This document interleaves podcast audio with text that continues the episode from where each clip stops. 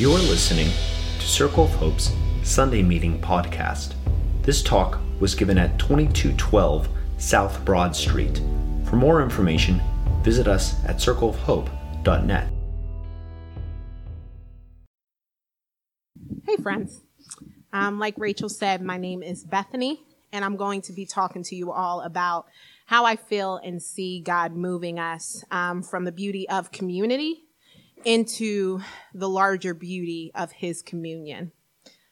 In this season after Advent, we've been celebrating the newness and the refreshment that comes with new birth, including all of the ups and downs that come with that newness. Um, so to introduce you to introduce you to myself, um, I'm going to tell you a little bit about me. Um, so I've been a part of our Circle of Hope community for about six years now. I've been a part of a cell. If you're not familiar with cells, cells are are um, smaller meetings than this that we have in different places in different spaces throughout the city in South Jersey, where we meet and get to know each other better and get to know Jesus better because of it. Um, I'm also a cell leader, and I lead our compassion team, Circle Mobilizing because Black Lives Matter. I'm also a part of a few other related and um, yet outside organizations such as Black Lives Matter Philly, um, the the De- Participatory Defense Hub Network, um, which is an initiative that came to Philadelphia from San Jose, in which people attend um, weekly community meetings to help them navigate their criminal court cases. And I'm also a part of the Philadelphia Community Bail Fund, which is a grassroots organization that helps people that are incarcerated pre-trial um, simply because they can't afford their bail. We pay their bail, and that's predominantly black and brown impoverished folks. Um, so I say all of that to introduce myself to you, but not to make you think that I'm some like super politically active, woke person that's super cool and amazing what I'm really trying to illustrate. Even though it'd be cool if you guys thought that about me. Um, I say all that to illustrate that I'm a community needing person. I stay really involved in a lot of different things because I like being involved in a lot of different communities. I love being in community with other people. If you have a community, I most likely want to be a part of it. Um, to give you all some examples of all the times that I've tried to get community, I'm going to read you a list of it. Um, I've been a brownie level Girl Scout before. Um, that didn't last very long at all, but I saw Girl Scouts on television and thought that I wanted that type of community. Um, I went to tennis camp because my sister and I felt like we could be a little bit of Venus and Serena esque in the early 2000s. And we wanted to be in community with other Philadelphia children uh, that were also aspiring to be a little Venus and Serena esque in the early 2000s. That lasted about two summers. And most recently, over the summer of 2019, I was diagnosed with a birth defect called hip dysplasia. Um, and it makes my hip give out and gives me a lot of pain. Um, but within an hour of that diagnosis, I thought, ooh, I need to join a Facebook group and I did. Um, I can also remember when my sister and I were young teenagers, she was invited on a retreat known as Chrysalis in the Methodist community. Um, the retreat was for high school aged girls and it was a little problematic. Um, and as an eighth grader, I couldn't go. I was so upset the entire weekend that she was gone. I sulked around the house with my parents all weekend long. The next year, when I entered into high school, into ninth grade, I went and ended up hating it. They called my mom, I think by that night, or maybe even as soon as I got off the bus. And they were like, she won't stop crying. Should we send her home? And my mom was like, no, keep her. Um, but it was community. And I thought that I wanted that community too. And lastly, one of my really good friends has an amazing online Facebook support community group for millennial mo- oops, that's the chrysalis for Delmarva. And this is millennial mothers. Um, my friend has an online community support group for millennial mothers called Millennial Mothers. And I once convinced her to just add me to the group for one day. I don't have any children, but I just wanted to be in the group for one day because I really like community. I need it if you have some community, I'm going to ask you to give me a heaping helping of it. Now, I'm not exactly special in that desire for community. My execution may be a bit absurd, but that yearning for community really isn't unique to me. We all need community. We're all drawn to being a part of something in which we are seen, we are known, and we are accepted. I oftentimes hear people say when they're frustrated that they don't like people or that they just want to be left alone. And usually I let people say that because that really represents something that they're feeling in that moment. And I think it's good to feel our feelings and express it when we have them. But in the back of my mind, I'm thinking, stop lying to yourself. You're upset right now. Everyone needs people. You may not want to be bothered with people who don't quite get you or maybe people who you don't really click with, but we all want to belong and we all need people. But I think one of the bigger questions to ask is why? Why do we all so deeply feel this need to belong and have community? And I think the answer is pretty simple. It's instinctual to our nature. We need it just as much as we need food, as much as we need water and rest. It is belonging and community that helps us see the real beauty of the world through other people's experiences. It's belonging and community that helps us recognize that we're not alone in our own suffering. It is belonging and it is community that helps us more fully get to see ourselves. We are most known by the people that we form community with. And thus, the deeper into community that you go with others, the more opportunity you have to go deeper with yourself.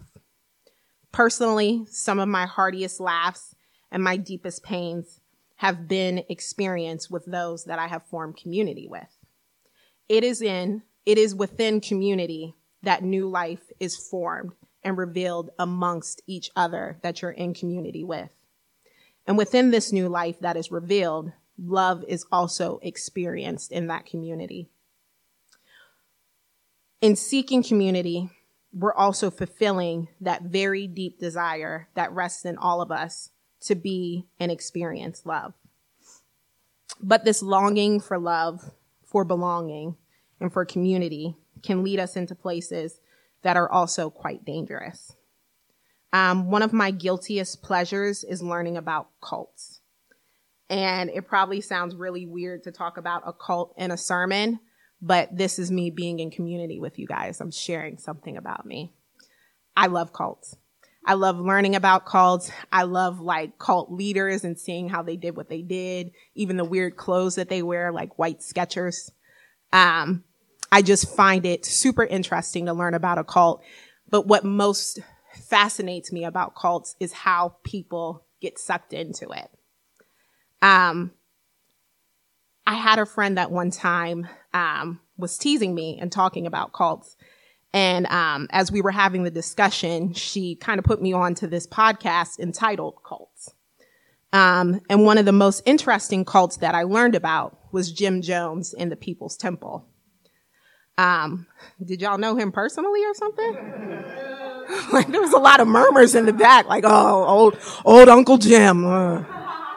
Um, there have been lots of documentaries. Um, I have too. I binge watched a documentary about the Branch Davidians.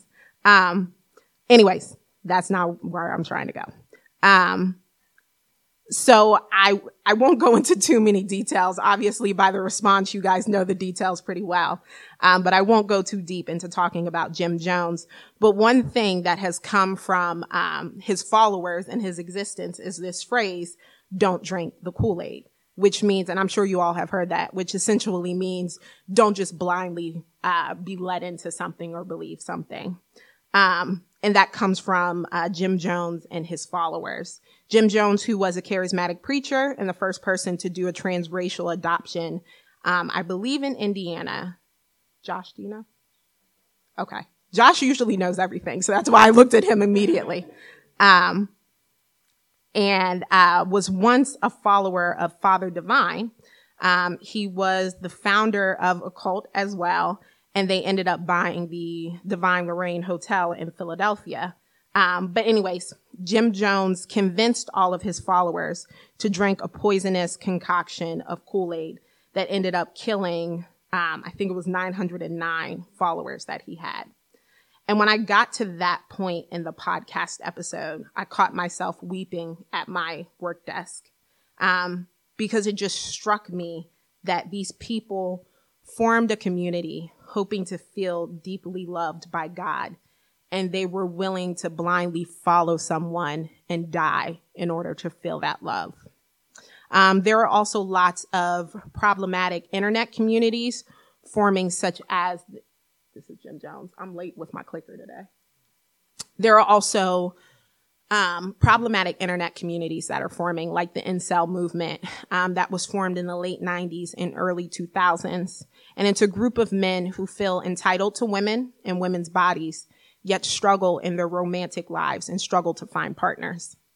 They utilize this online forum to go far beyond just discussing their dating problems, because we all do that. I did that before I got here, but rather to spew hate and violence against women. Some even use this forum to strategize harmful attacks against women. So I'm pointing these more sinister communities out not to make you feel uncomfortable in this talk, but rather to emphasize my point that everyone is deeply longing to belong and to have community. And that desire is so deep within us that without a radical desire to be transformed by the love of Jesus can lead us into manifesting and harboring into the darkest regions of ourselves. It is the radical love of Christ shared within community that brings forth the new life that I mentioned earlier. We, our bodies, our lives, our minds, our communities are made new through Jesus' deep love. To even go a step further, it is through Jesus' radical love that our desires for community, for belonging, to be known is transformed.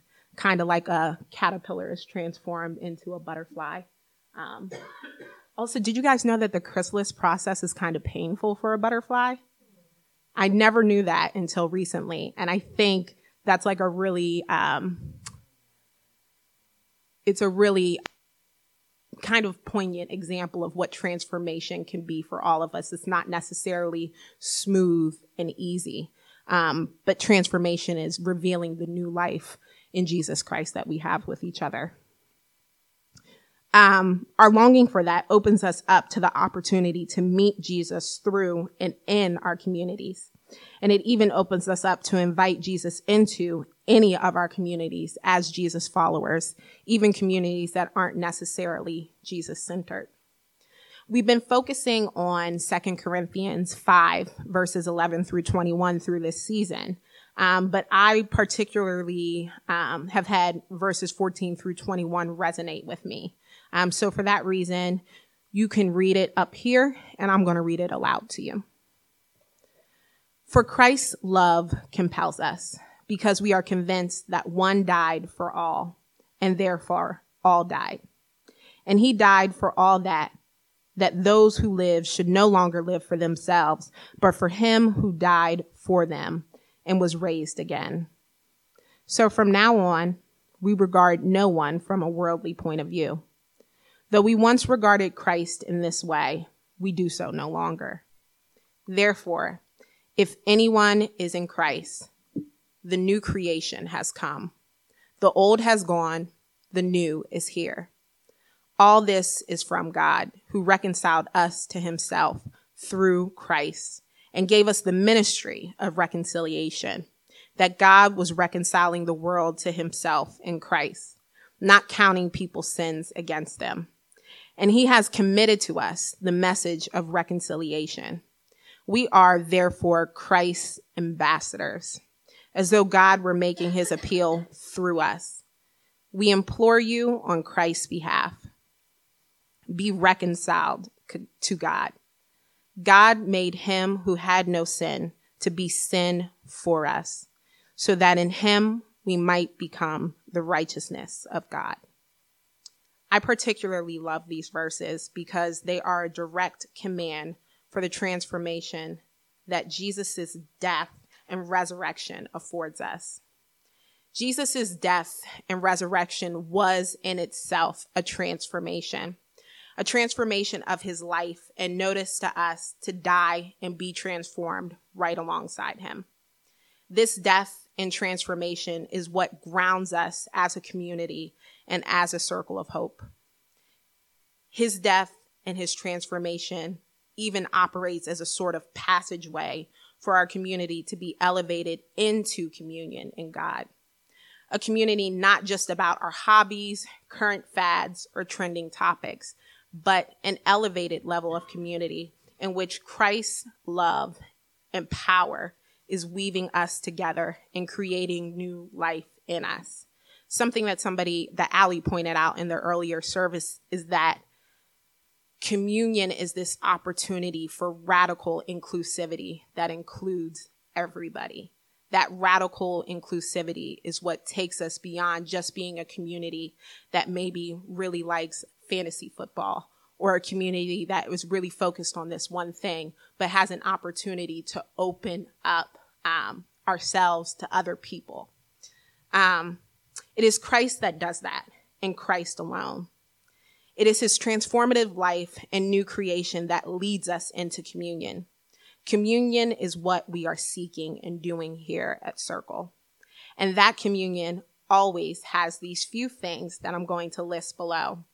There are other things that are a part of being in a broader communion, but I think these three things that I'm going to give you um, are three of the really important things that uh, need to be a part of a broader communion. And I'm also going to talk to you about how they show up at Circle.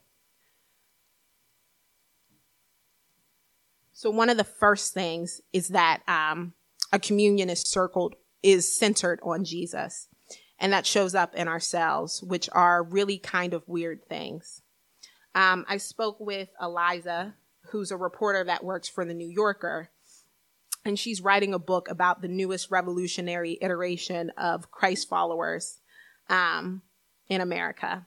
And she's been hanging out with us as a church to learn more about us and what we're doing. Um, I met her yesterday and she, we were talking about our cell groups and she asked, well, if cells aren't an affinity group, what keeps people together? And my automatic response was, well, I guess location. Like if it's close to people's houses, that tends to be the cell that they choose. Um, but then I had to be more honest with myself and with Eliza. And I said, well, I honestly think that it's Jesus that keeps us together. I said my cell really doesn't quite make sense. I have two people in my cell that are from Kansas and they're knocking on their 70s. I'm a black woman from Delaware by way of Philly, along with a queer black woman and another black woman from Texas. We have two white guys in my cell and a white lady from the West Coast. What the expletive that I won't say up here could make us want to hang out with each other uh, every week other than the power of Christ Jesus she burst into laughter. And I laughed too, but I felt obliged to laugh because I was serious. But since she laughed, I felt like I needed to laugh too. Um, but this thing that we do together every week, practically speaking, really makes no sense. It is Jesus' love and having the space to deeply feel that love that knits us all together.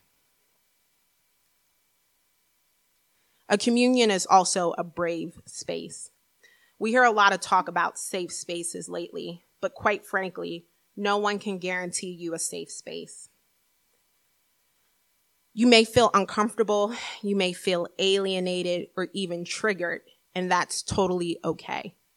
Being in community centered around Jesus with other people takes a lot of bravery.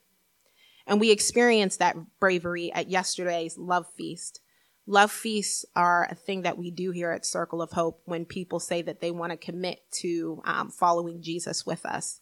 We celebrate them by having a dinner together and getting to know them better and welcoming them, welcoming them in um, to our body. So we we had one yesterday and we experienced that. I marveled at our friends' ability to share their really deep and vulnerable stories of Jesus following and commitment with all of us. But mainly, they shared those really vulnerable stories with a lot of people that they don't even know. Knowing that God is with us in our communion here is really brave. And lastly, a communion is intentional. Intentionality in community is really a spiritual discipline. Intentionally setting aside the time to attend a cell, intentionally setting aside the time to check in with others that you may not have seen in a while, intentionally thinking about the world outside of our bubbles, in our families, in our neighborhoods, in our city. Um, and intentionally thinking about ways to be compassionate towards others, like the compassionate work of our compassion teams, such as Solidarity Beyond Borders or Circle Peacemakers, falls right in line with that greater community and, in, and into that elevated level of communion. We are way more than a community because of Christ Jesus. We are living every day in communion because of our willingness to be transformed like and by Jesus. I encourage you to keep living into that transformative power and love and communion with one another. Thanks for listening to Circle of Hope's Sunday Meeting Podcast. If you want to talk about it or get connected to a cell, you can find one under our Connect dropdown at circleofhope.net.